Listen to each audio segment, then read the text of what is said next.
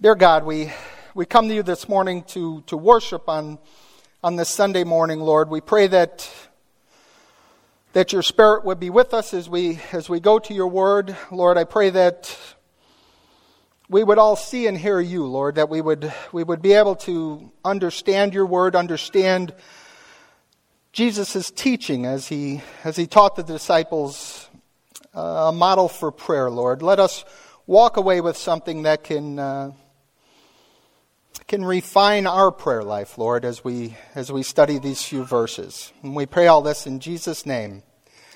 Amen. So, the first piece I came to in, in this uh, shorter catechism was question number 98. Question 98 in the shorter catechism says this it says, What is prayer? And it tells us that prayer is offering our desires to God in the name of Christ for things that agree with His will, confessing our sins and thankfully recognizing His mercy, mercies. So, when we engage in prayer, there are two things we want to consider. We want to consider, first of all, that we do have access to God, right? That, that's a big deal that we have access to God. And then we want to consider the fact that, that God is willing to hear our prayer and that God really does want to want to help us. He's ready to, to hear our prayer. He wants to help us. He's inclined to give us aid. He calls us to come to him in prayer. So, what is prayer? We, we see that. The next question was question 99 from the shorter catechism. And then it says, How does God direct us to pray then? The whole Word of God, but especially the Lord's Prayer, which Christ taught his disciples, directs our prayers.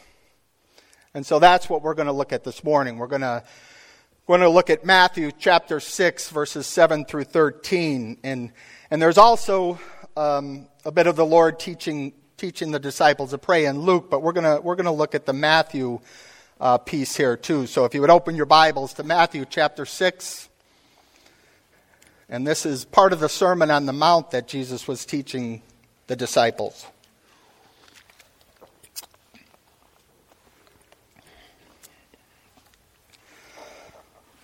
So, chapter 6, starting at verse 7, Jesus says this He says, And when you pray, do not heap up empty phrases as the Gentiles do, for they think that they will be heard for their many words. Do not be like them. For your, for your Father knows what you need before you ask Him. Pray then like this Our Father in heaven, hallowed be your name. Your kingdom come, your will be done, on earth as it is in heaven. Give us this day our daily bread, and forgive us our debts, as we also have forgiven our debtors. And lead us not into temptation but deliver us from evil. And we could all probably recite that scripture, right? I, I look back and I think, wow, that's probably the first several Bible verses that I learned, and I never even knew it when I learned it, right? It was a prayer that I was taught, and I would go every week to church and I would say those, those Bible verses, and I didn't even know that I, I knew Bible verses, right? And I was, and I would repeat it and repeat it, and sometimes when I would say a prayer, I would say it, but did I really know what I was saying? So as we go through this here, I'm gonna, I'm gonna kind of divide it up into two, two sections here, two, two divisions. When we look at the, uh, at the first part of it here, we're gonna see that it's, it's almost set up like, that, like the law, the Lord's Ten Commandments, right?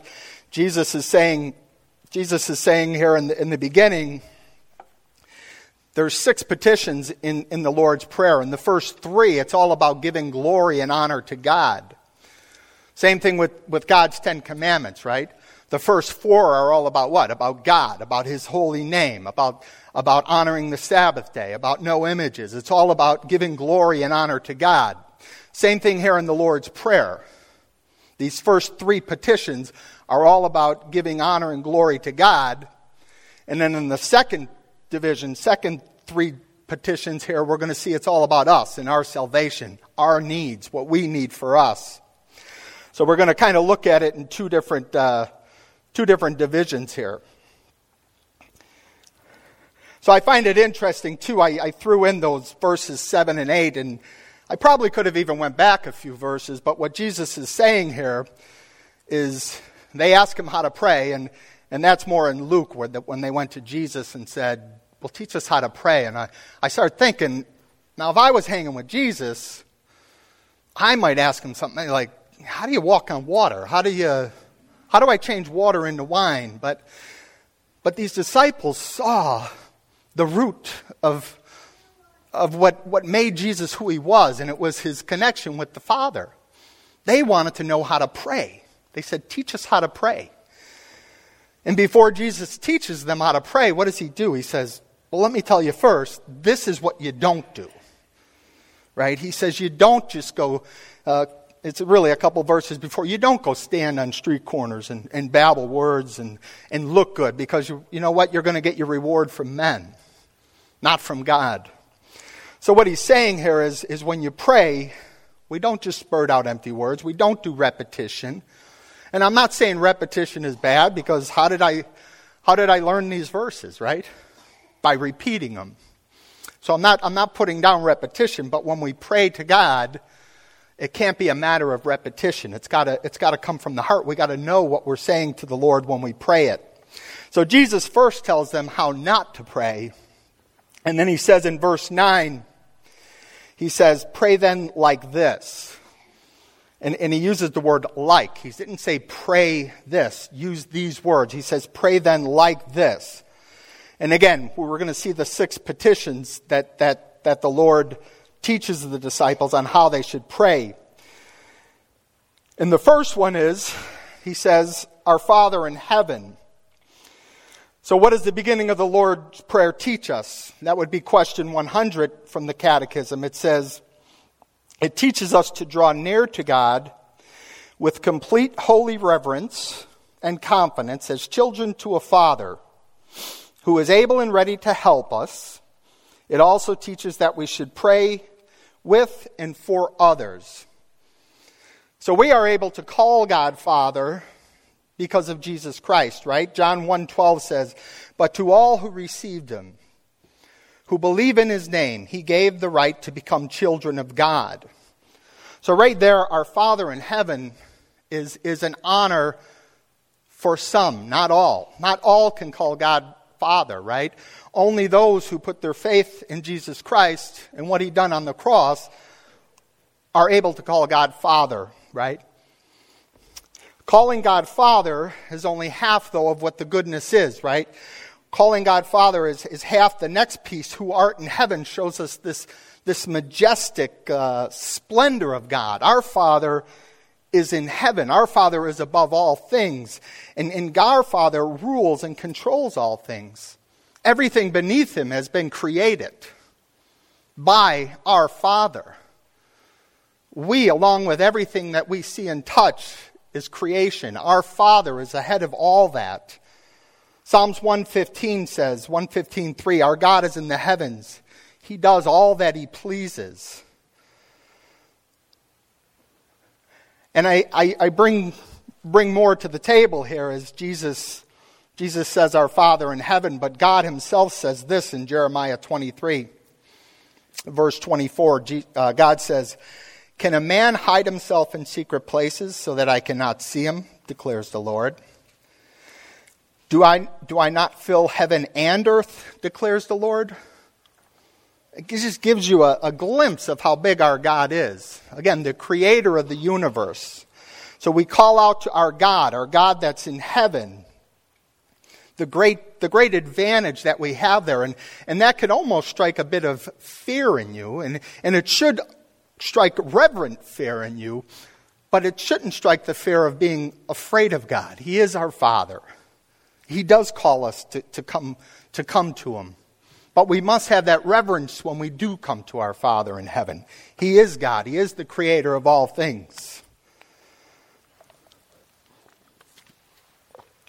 And now we come to the, uh, the first petition, the first request that Jesus tells us to call upon the Father. And that's question number 101 in the, in the Catechism.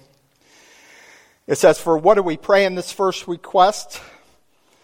Where it says, Hallowed, hallowed be your name. It says, We pray that God will enable us and others to glorify him in everything he uses to make himself known and that he would work out everything to his glory. So to hallow the name of God means that we give God all the glory and honor that is due to him, right? We look at, uh, we look at hallowing his name. I, I, I, again go back to, to God's law, the third commandment, right?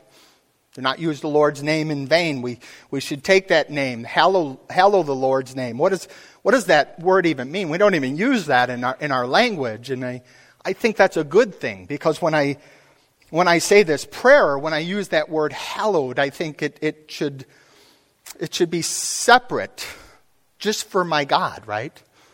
It is His name that, that is hallowed. It is God's name that is above all things.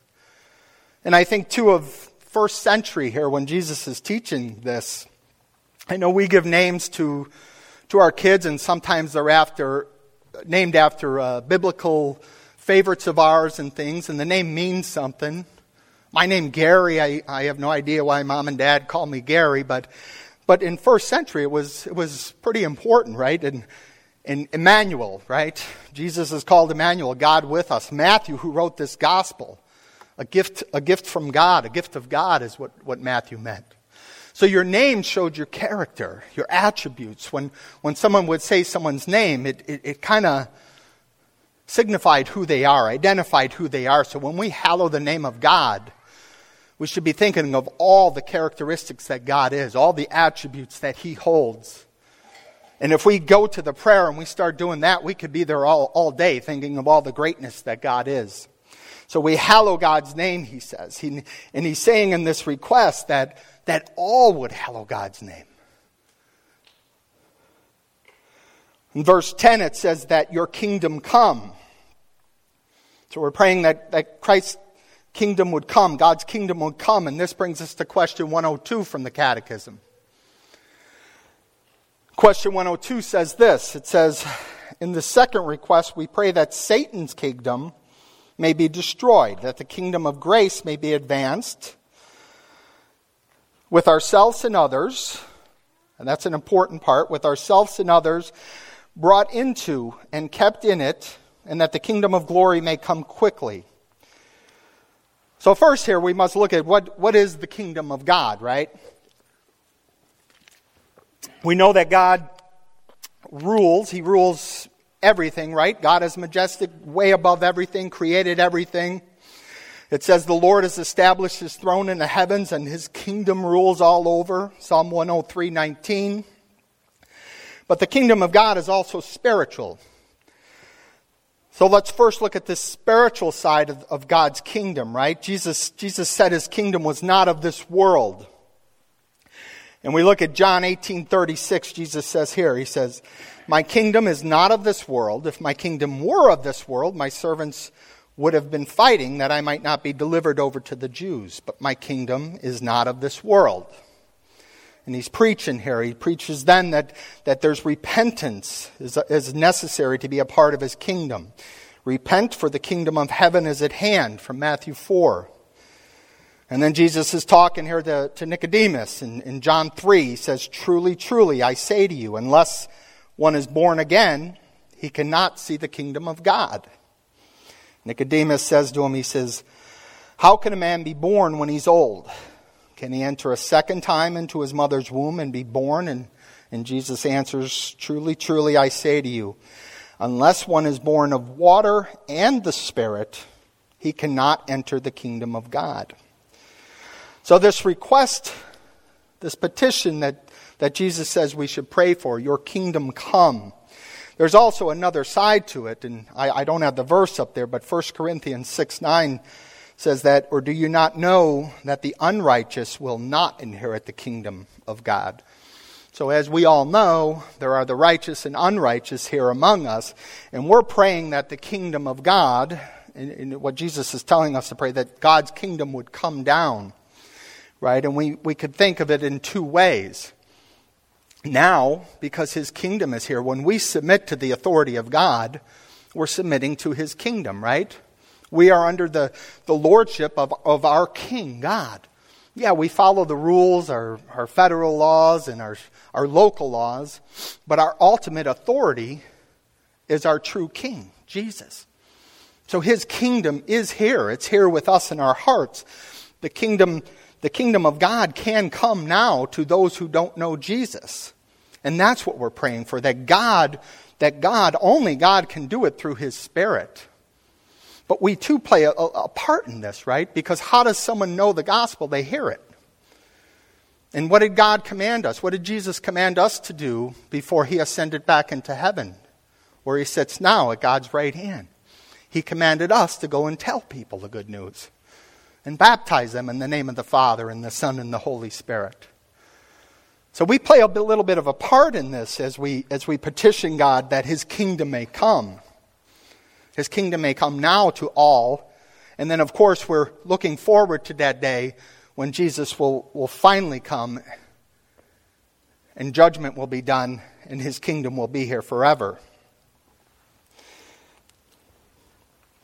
The next, the next piece is your will be done. And this brings us to your will be done here on earth as it is in heaven. And this is the third request, the third petition. And the Catechism says this In this request, we pray that His grace, that His grace, God would take, would, God would make us have the capability and will to know, obey, and submit to His will in everything as the angels do in heaven. So your will be done here on earth as it is in heaven. And we get a glimpse of that through Scripture of what heaven's like. The angels bowing down, saying, Holy, holy, holy. It says in Psalms 103:20. Bless the Lord, O you his angels, you mighty ones, who do his word, obeying his, his voice of his word. That's what we're, we're, we're petitioning for here, that your will, God, would be done here on earth just as it is in heaven. So in this prayer, that your will be done, we're asking God, let it be now that we're longing for this, this, this, this, heavenly, this heavenly atmosphere here right on our earth now. So, in these first three petitions, we see that, again, we're, we're looking at the, the majesty of God and, and what it's like for God in heaven. That's what God deserves. That's what God wants it to be, and, and it will be that one day. But, but my principle, my, what I get out of these first three petitions, my, my main thought is that I need to remember this. I need to remember who He is when I pray and who I am. Right? Who God is and who I am. That's how I need to come to God in prayer. That's what I feel Jesus is telling me this here. And so often I think I can go to God and, you know, like He's my, my brother or my buddy and say, hey, what's up? Listen, I'm heading to work. I only got a few minutes here, so let's get this done. Here's the checklist I got for you, God. And that's sometimes how I come to God in prayer.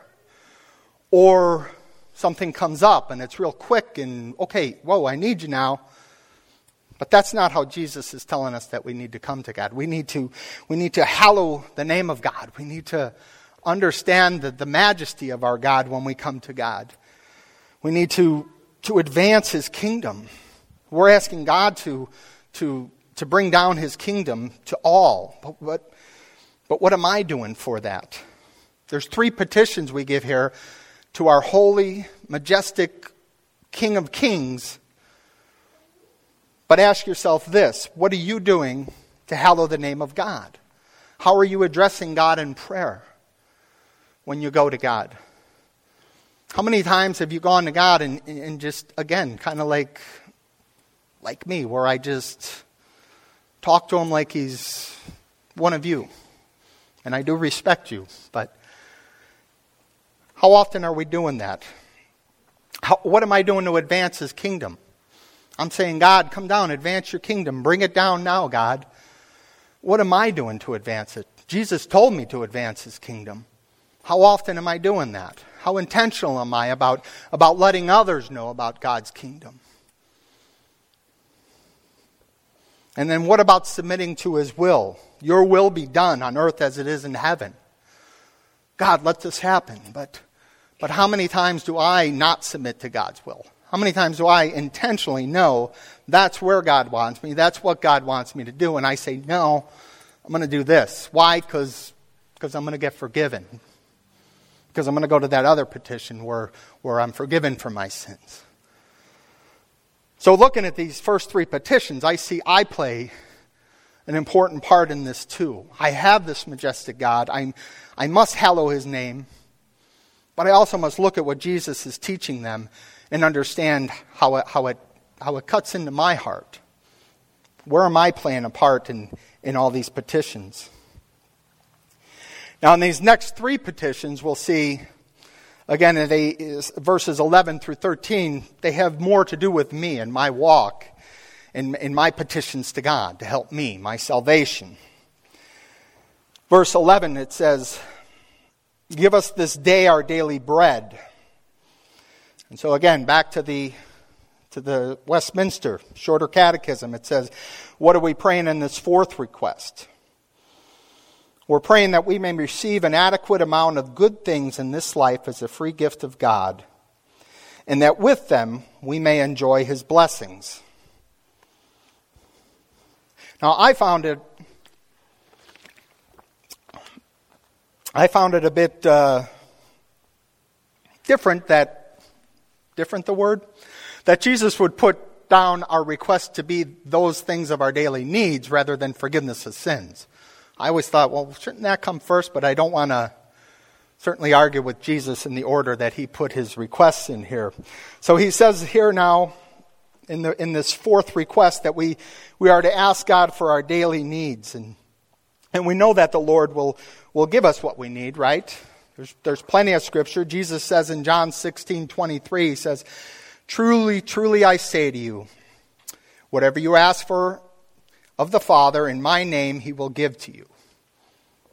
So we ask God our daily needs. And, and I think about this in, you know, it talks about, uh, it talks about bread here. And, and we certainly know um, at the Exodus, when they came out of Egypt, what did God provide them with? What was their, their daily need? The daily manna that came down, right? And it was just day by day that they were provided for by God. And, and uh, in, in, in Jesus, when he's teaching the disciples here, first century, one of the, one of the primary foods of their diet was bread. And I think today we look and probably most of us, whether we think we have a lot or not, we could probably go home and survive with what we got for for a week, if not much longer.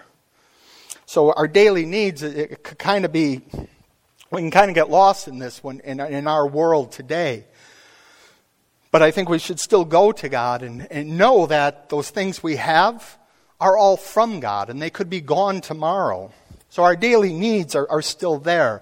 And we still need direction from God. We still need to go to God every day.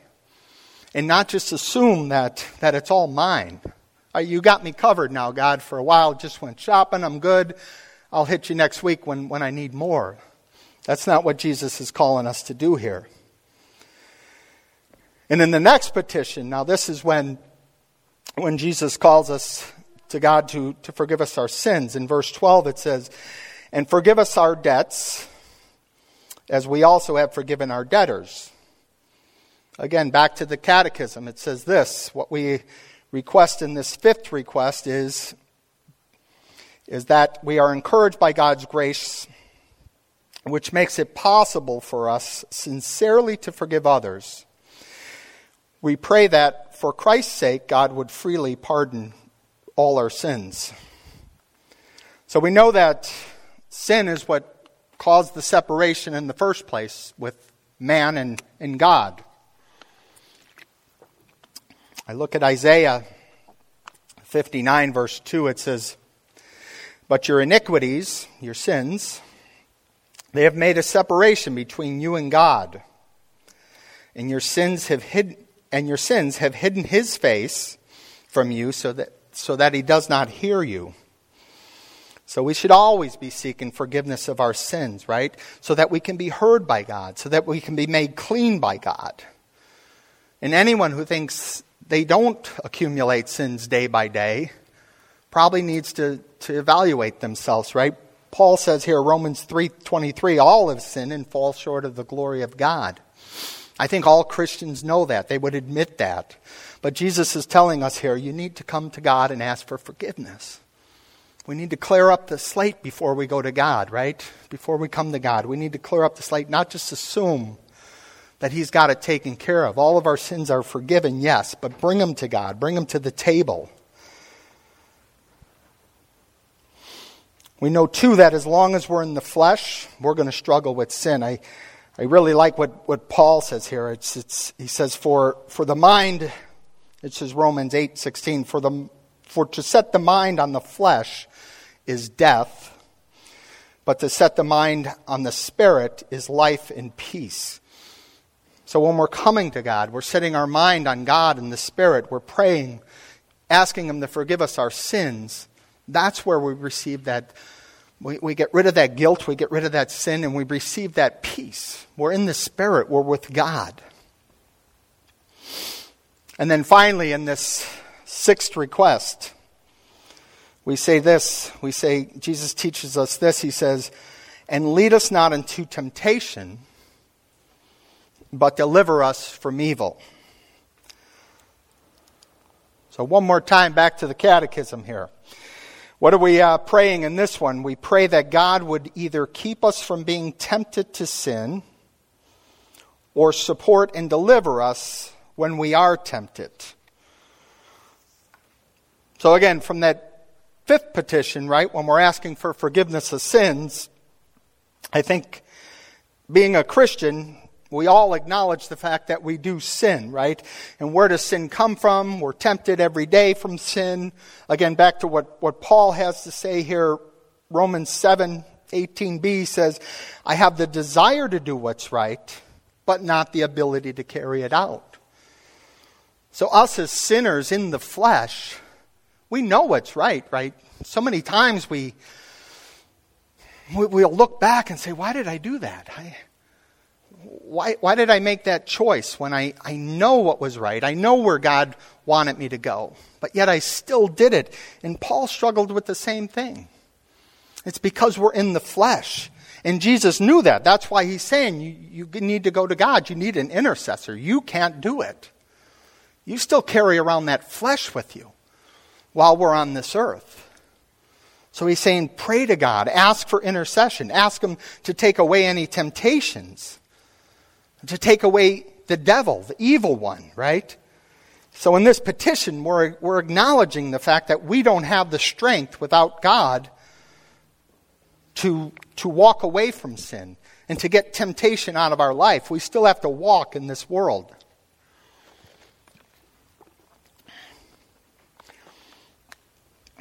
And again, what James says here in James 1:14, he says, for to set the mind on the flesh is death, but to set the mind on the spirit is a life of peace. So the, the point we're getting here through these through these teachings and in, in these these other scripture pieces is the more we set our mind on God, the more we're in prayer, exercising our faith, the more we're going to be at peace, the more we're going to have joy. And, and I keep seeing this in prayer, right? When I'm in prayer, I'm probably not going to sin right? When, I'm, when I have my mind set on God, I'm probably not going to sin. The more I train my mind, the more I'm in His Word, probably the less power that temptation is going to have on me. So, in these second three petitions, then, my, my principle or my, my truth that I get out of this, for me, is never fall into the trap of saying, God, I've got this.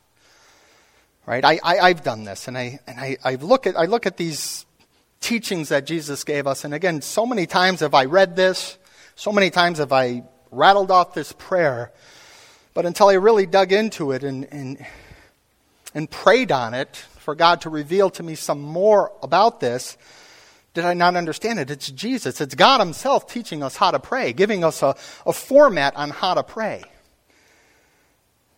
But sometimes I, I, just say I got it on my own. And I could think of times Probably especially in, in my business life where I thought, well, what I do, I've been doing it for 35 plus years. I'm, I'm fairly successful at it. And so, God, when have you ever done this?